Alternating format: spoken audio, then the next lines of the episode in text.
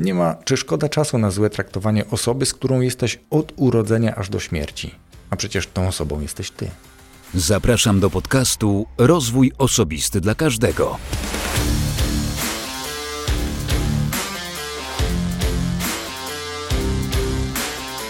Dzień dobry, cześć. Ja nazywam się Wojtek Struzik, a ty słuchać będziesz 240 odcinka podcastu Rozwój Osobisty dla Każdego, który nagrywam dla wszystkich zainteresowanych świadomym i efektywnym rozwojem osobistym. Dzisiaj odcinek solowy.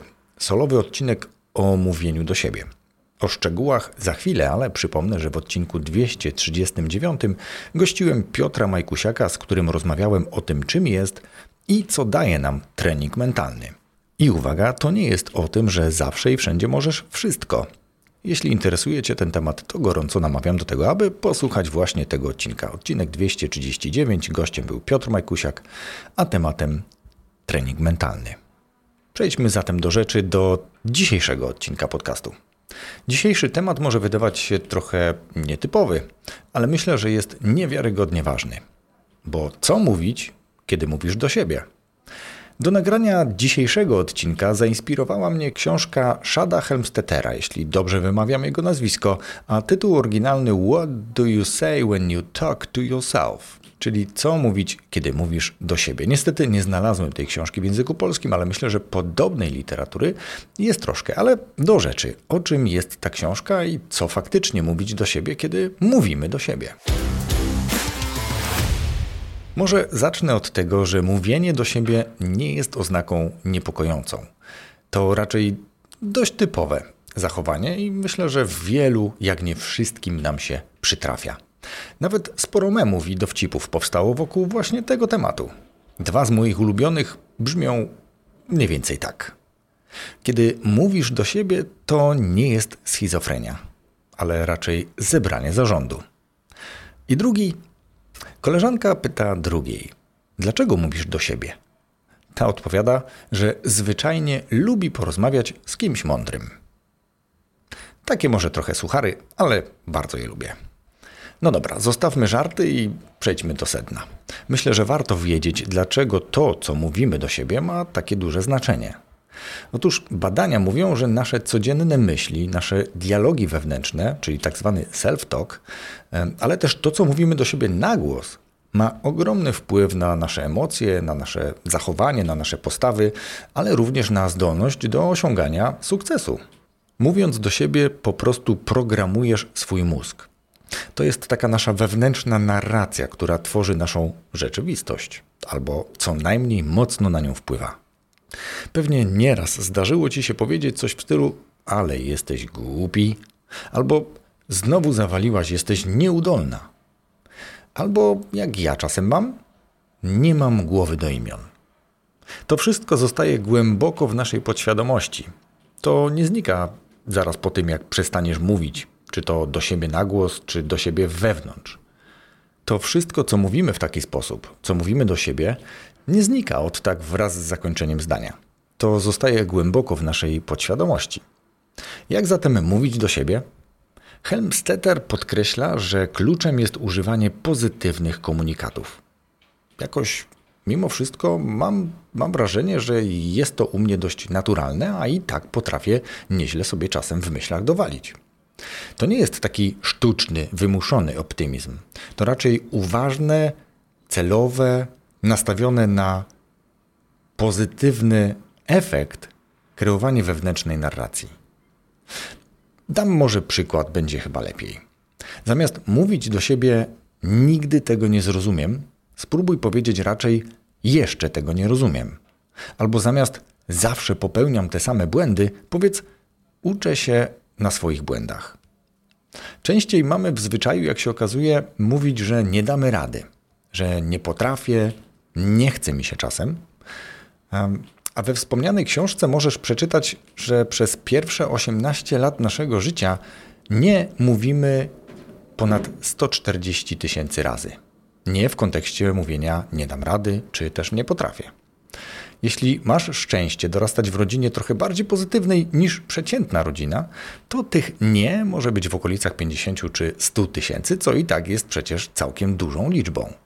W tym czasie zdecydowanie rzadziej mówimy, i to zdecydowanie rzadziej wytłuściłbym wręcz, że na przykład dam radę, potrafię, podejmę się, jestem mm, zdolny to zrobić i tym podobne. Bywa, że ciężko jest nam sobie przypomnieć, że powiedzieliśmy to do siebie w tych 18 latach, czy podczas, czy przez te 18 lat, więcej niż kilka razy coś takiego właśnie, że dam radę. Zrobię to, potrafię, osiągnę. Co zatem zrobić? Kilka stosunkowo prostych, wydawałoby się, wskazówek. Zacznij od tego, aby po prostu przyłożyć większą uwagę do tego, co mówisz, szczególnie kiedy rozmawiasz ze sobą.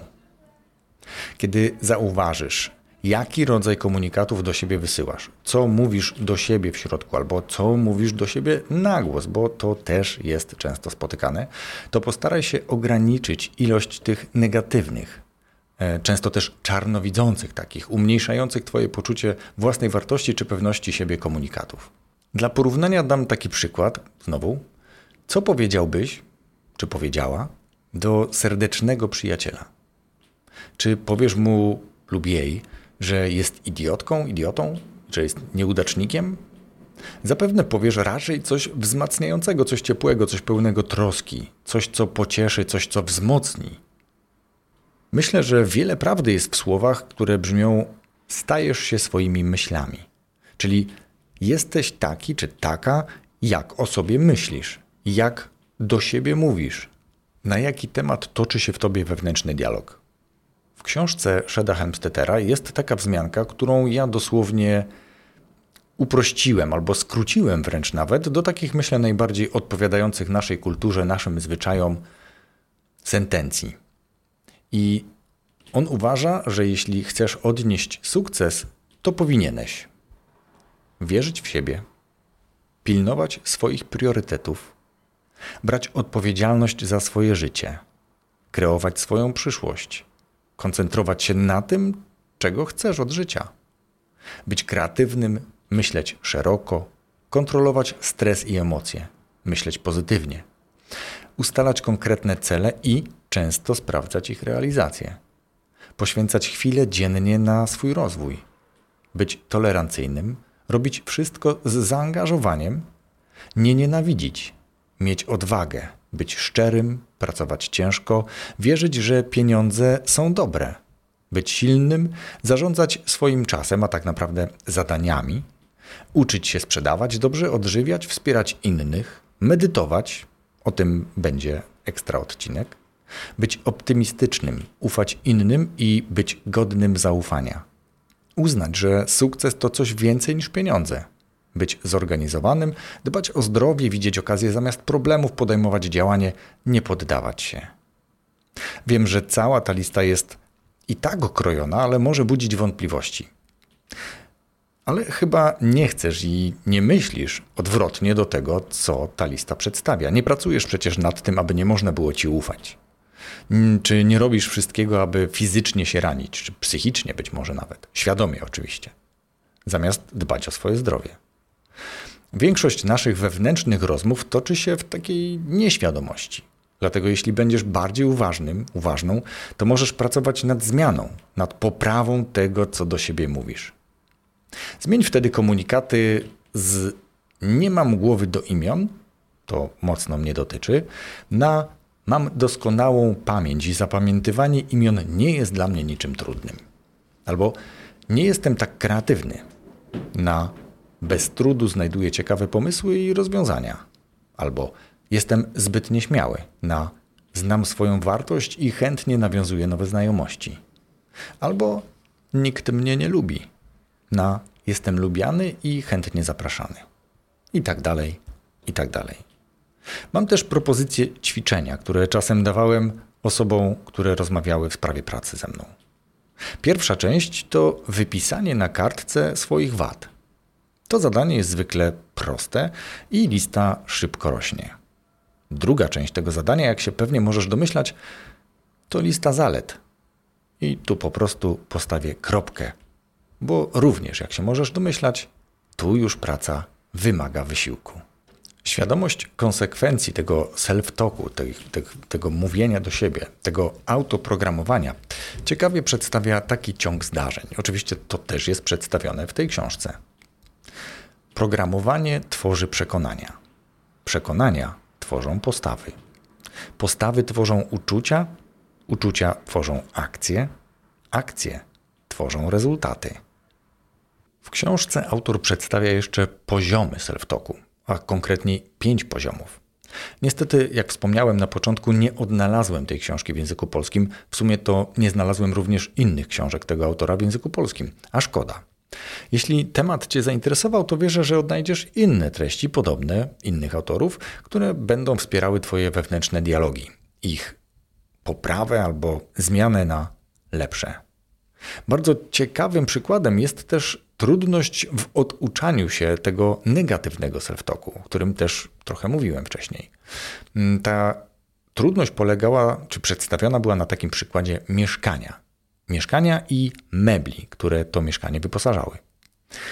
Uznajmy, że meble to Twoje zwyczaje self-talku, czyli to, co do siebie mówisz.